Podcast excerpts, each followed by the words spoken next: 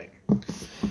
Hey everyone, and hello. So we are on the 3rd of Feb, I think it is, 3rd of Feb. So what I thought we would go through today is just a few little bits and pieces to cover um, that I think will help you in some areas that aren't just fitness related and it might be something that you, you are or aren't struggling with when it comes to your personal circumstances, not just sports specific stuff and one area of your life. Uh, I found now that by working with so many people for so long, that there's got to be some common behaviour traits.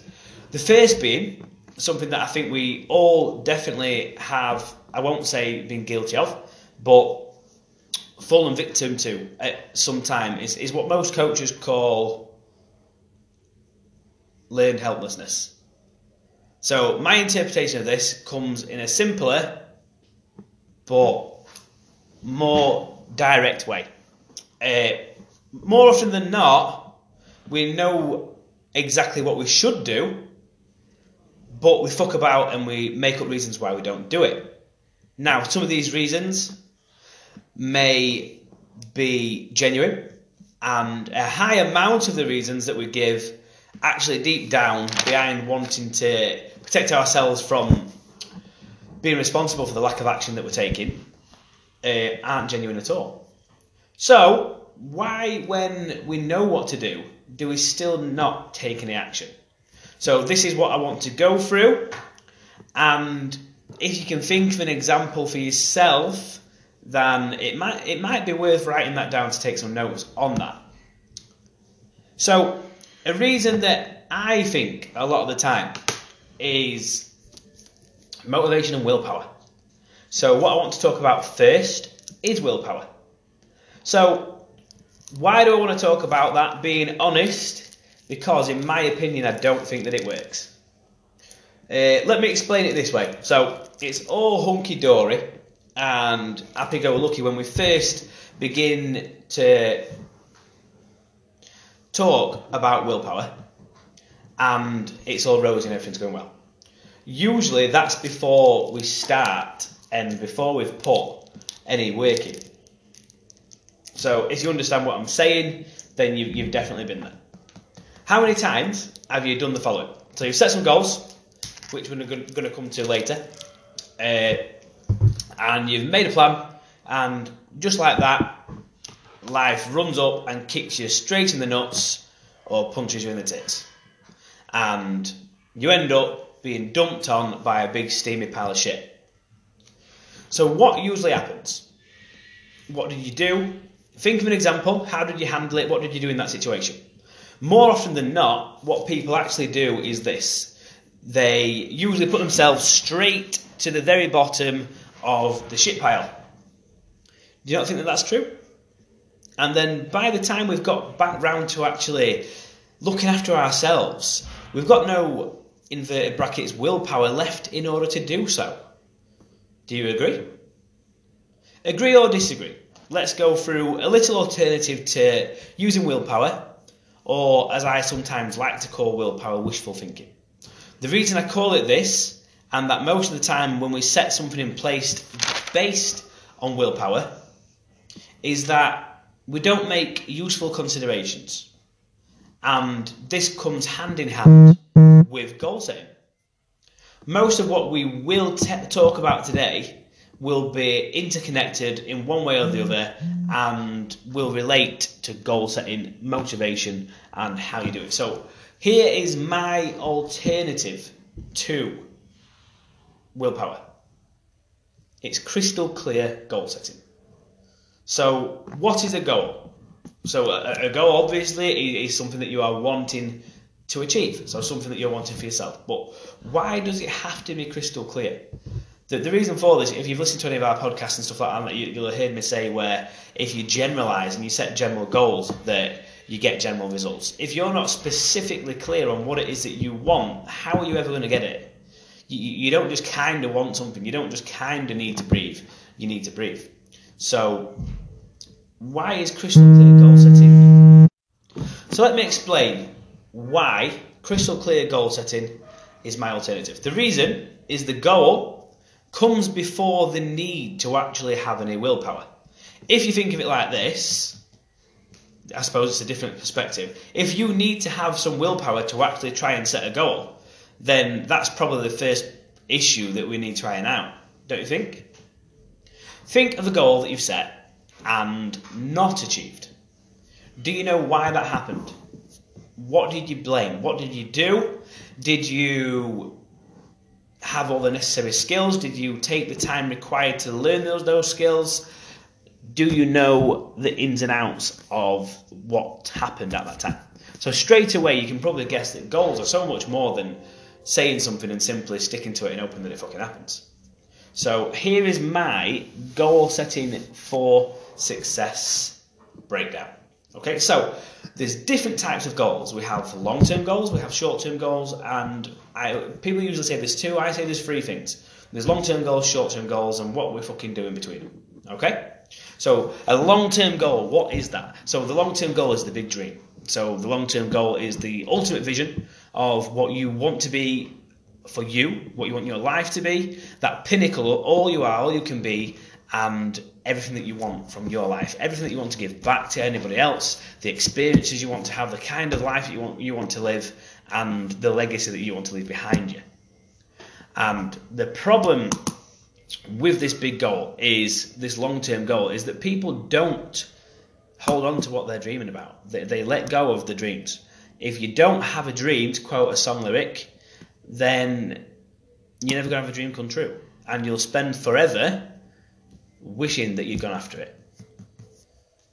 Think about what you want for you your health, your family's health, everything, all essences of what you are as an individual. And start making a plan from there. That's the first thing. So, short term goals. Let me expand on this, okay? So, short term goals. What I want to go through in this is something that I call the 10% rule. And what that is, is so from your long term goal, you should have established what your end game is. So, what is it that you ultimately want to achieve? Now, as I said at the start, this can be applied to all areas. So, it doesn't have to just be one area of your life.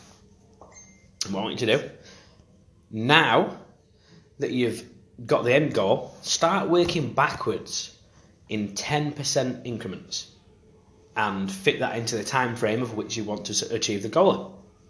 So, the reason for this it was found through a psychological study that if you focus on more than 10% of the goal at any one time, the chances of you feeling overwhelmed and withdrawing from that goal because you feel like it's too much to handle emotionally, spiritually, uh, for you as an individual, the pressure's too large, the, the fear of failure is too big, then what happens is you start to withdraw from that because you feel like it's too far away. So 10% increments done over time. So you've got 10% checkpoints fitting your time limit. So that's what I want you to think about. And that is where number number three comes into things. What you do in between number two and number one, so short term, long term, will ultimately dictate where you end up. My point being, if you don't take any action, if you don't address your habits, good or bad, if you don't get into routine and you don't track these 10% increments so you know that you're going the right way, then more often than not, more often than not, you're not actually going to get there because you're not tracking what you're doing. So, you might think that goal setting is easy, which it is, in essence, it is very easy. But there is so much more to it than just saying what you want and then getting it for the rest of your life. It's not that simple. It's very easy to get wrong as well. This is just an example I would like to use, as I think I may have gone through this with you, is what it's like, I like to call setting surface level goals. So, what people do is when they set a goal, they, they set it at a surface level. And the example of this will be so, what do you want from coming to a camp? Lose weight. My response usually is no fucking shit. Why?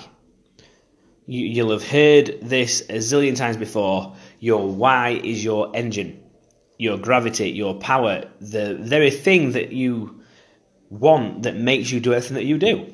This ties back to the reason, in my opinion, that willpower is potential, but it is also potential to fail. If the reason, the why, the gravity is not big enough for you to make it work, come to classes, go to seminars, read some books, be humbled by the experience, then I'm sorry, but you have to ask yourself are you really going for it? Do you really want it bad, or are you just saying that you want it?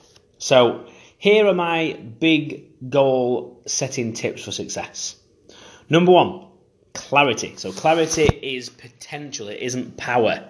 Be crystal clear on exactly what you want for you, for your family, for the rest of your life, for your business, for your health, for your finances, and start to build the plan. Number two is find out that deeper meaning. Without the deeper meaning, there's no engine, there's no driving force, there's no push, there's nothing to keep you in the game when life throws a big pile of shit at you, which undoubtedly it's going to. Okay? So, plan. Plan the ultimate stretching end goal and work backwards. Number four, put a time limit on the goal. Without a time, a date, an event, without putting it out there and committing to it, it's just hot air. What I mean by that is it's just a wish. Until you put a time frame in place, you're just talking about it, you're just wishing. It's not a serious thing. You haven't got to go for it. Number five, focus on one thing at a time. You can't spin a hundred plates and expect not to drop any. It's been proven, although this is incredibly, incredibly obvious, that as human beings, we are shite at multitasking. We can't address more than one thing and give it 100%. It's been proven. Very obvious, but it does make sense, doesn't it? Number six is the increment and review method in 10% cycles. So, 10% cycles, do it for 10%. Review the goal, review the goal, review the goal. Address what is going on. So, address it in order to be able to take the right action. If you ignore the problems like oil leaks in a car, they don't go away, they don't get better, they just get worse. Number seven, positive power to progress. Tracking your progress will motivate you. Okay? For example, if you were saving in your piggy bank and you looked and after a couple of weeks there was 50 quid in there, you're going to be encouraged by that. Then you're going to save again. Then you're going to save again. That's just a, a little example to use. Obviously, I'm not talking in monetary terms, but positive power gives progression. Progression gives positive power. They work together. Number eight is do not do the rose tinted glasses thing and prepare for problems. Okay, make adequate consideration for things that may or may not go wrong. If you plan for it and it doesn't go wrong, fucking happy days. If you don't plan for it and it goes wrong, you're in the shit pretty fast. Okay, you're up the creek without a paddle, so to speak. So that is goal setting covered from my point of view. So next podcast is going to be on some very basic nutritional stuff. Look out for it. I hope that helped everybody. Uh, keep doing what you're doing. Cheers.